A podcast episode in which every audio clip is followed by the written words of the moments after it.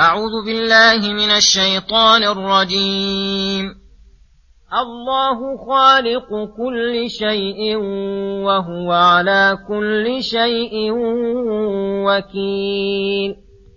له مقاليد السماوات والأرض والذين كفروا بآيات الله أولئك هم الخاسرون.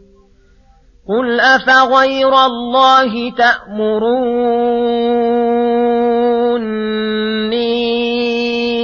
أعبد أيها الجاهلون ولقد أوحي إليك وإلى الذين من قبلك لئن أشركت ليحبطن عملك ولتكونن من الخاسرين بل الله فاعبد وكن من الشاكرين وما قدروا الله حق قدره والأرض جميعا قبضته يوم القيامة والسماوات مطويات بيمينه سبحانه وتعالى عما يشركون ونفخ في الصور فصعق من في السماوات ومن في الأرض إلا من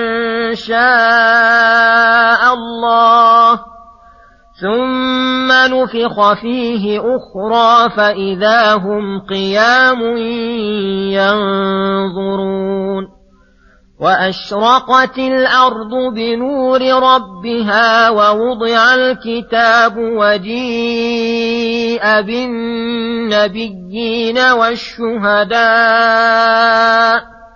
وجيء بالنبيين والشهداء وقضي بينهم بالحق وهم لا يظلمون ووفيت كل نفس ما عملت وهو أعلم بما يفعلون. بسم الله الرحمن الرحيم. السلام عليكم ورحمة الله وبركاته. يقول الله سبحانه الله خالق كل شيء وهو على كل شيء وكيل يخبر تعالى عن عظمته وكماله.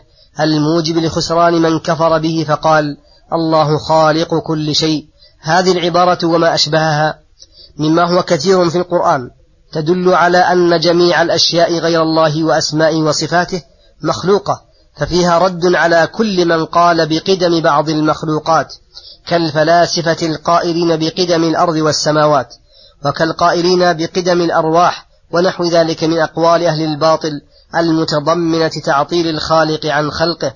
وليس كلام الله من أشياء المخلوقة لأن الكلام صفة المتكلم والله تعالى بأسمائه وصفاته أول ليس قبله شيء.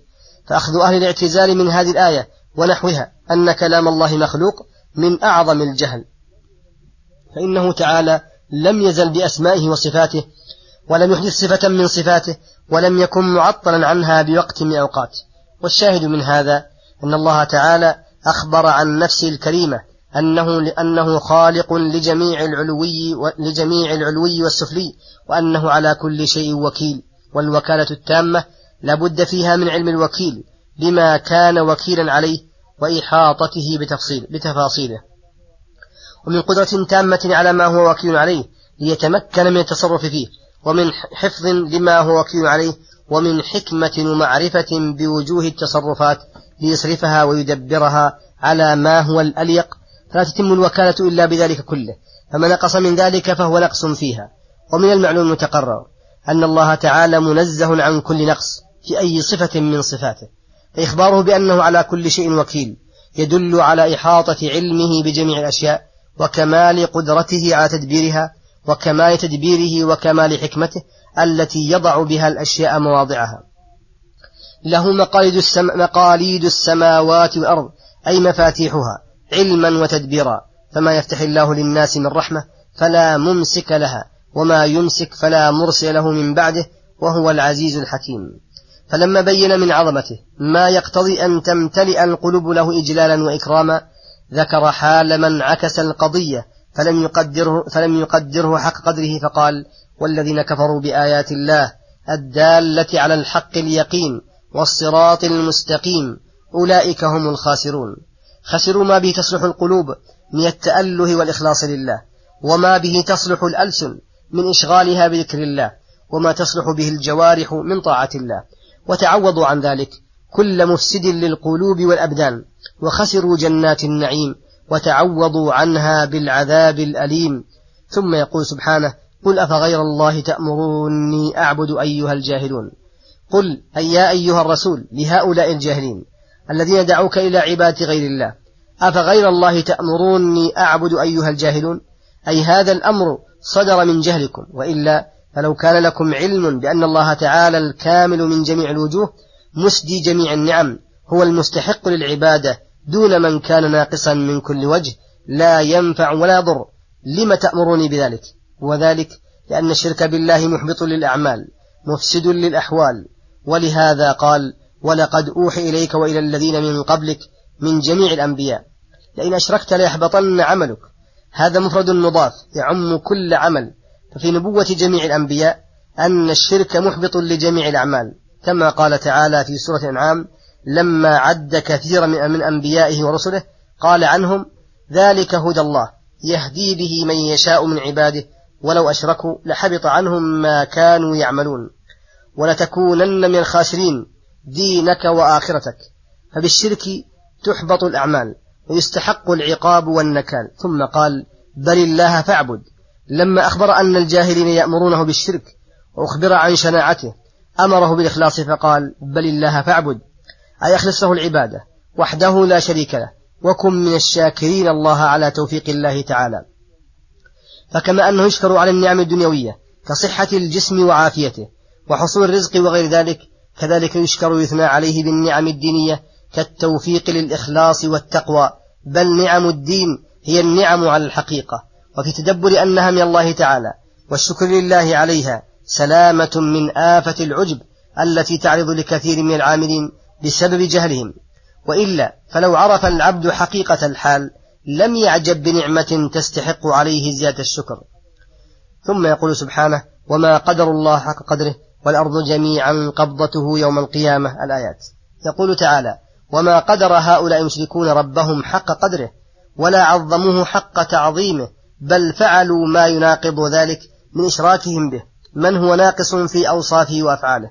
فأوصافه ناقصة من كل وجه وأفعاله ليس عنده نفع ولا ضر ولا عطاء ولا منع ولا يملك من أمر شيئا. فسووا هذا المخلوق الناقص بالخالق الرب العظيم.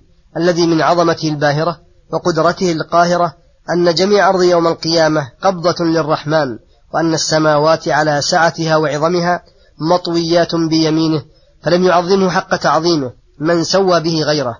وهل أظلم ممن فعل ذلك؟ سبحانه وتعالى عما يشركون أي تنزه وتعاظم عن شركهم به.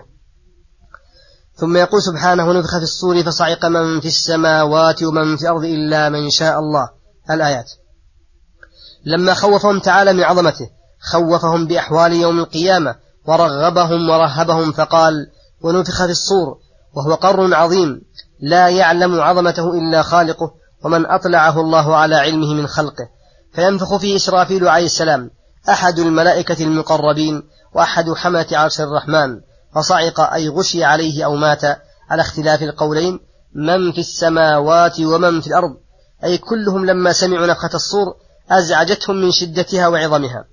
وما يعلمون أنها مقدمة له إلا من شاء الله ممن ثبته الله عند النفخة فلم يصعق كالشهداء أو بعضهم وغيرهم.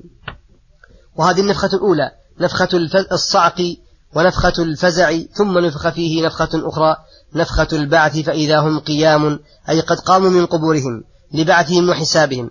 قد تمت منهم الخلقة الجسدية والأرواح وشخصت أبصارهم ينظرون ماذا يفعل الله بهم وأشرقت الأرض بنور ربها. علم من هذا أن الأنوار الموجودة تذهب يوم القيامة وتضمحل وهو كذلك. فإن الله أخبر أن الشمس تكور والقمر يخسف والنجوم تنتثر ويكون الناس في ظلمة فتشرق الأرض عند ذلك بنور ربها عندما يتجلى وينزل للفصل بينهم. وفي ذلك اليوم يجعل الله للخلق قوة وينشئهم نشأة يقوون على ألا يحرقهم ألا يحرقهم نوره ويتمكنون أيضا من رؤيته. وإلا فنوره تعالى عظيم. لو كشفه لأحرقت سبحات وجهه ما انتهى إليه بصره من خلقه. ووضع الكتاب أي كتاب الأعمال وديوانه. وضع ونشر ليقرأ ما فيه من الحسنات والسيئات. كما قال تعالى ووضع الكتاب فترى المجرمين مشفقين مما فيه ويقولون يا ويلتنا ما لهذا الكتاب لا يغادر صغيرة ولا كبيرة إلا أحصاها. ووجدوا ما عملوا حاضرا ولا يظلم ربك أحدا. ويقال للعامل من تمام العدل والإنصاف اقرأ كتابك كفى بنفسك اليوم عليك حسيبا. وجيء بالنبيين يسأل عن التبليغ وعن أممهم ويشهد عليهم والشهداء من الملائكة وأعضاء الإنسان والأرض. فقضي بينهم بالحق أي العدل التام والقسط العظيم لأنه حساب صادر ممن لا يظلم مثقال ذرة ومن هو محيط بكل شيء. وكتابه الذي هو اللوح المحفوظ محيط بكل ما عملوه والحفظة الكرام والذين لا يعصون ربهم قد كتبت عليهم ما عملوه وأعدل الشهداء قد شهدوا على ذلك الحكم. فحكم بذلك من يعلم مقادير الأعمال ومقادير استحقاقها للثواب والعقاب. فيحصل حكم يقر به الخلق ويعترفون لله بالحمد والعدل. ويعرفون به من عظمته وعلمه وحكمته ورحمته ما لم يخطر بقلوبهم ولا تعبر عنه ألسنتهم. ولهذا قال وفيت كل نفس ما عملت وهو أعلم بما يفعلون. وصلى الله وسلم على نبينا محمد وعلى آله وصحبه أجمعين. إلى الحلقة القادمة غدا إن شاء الله. السلام عليكم ورحمة الله وبركاته.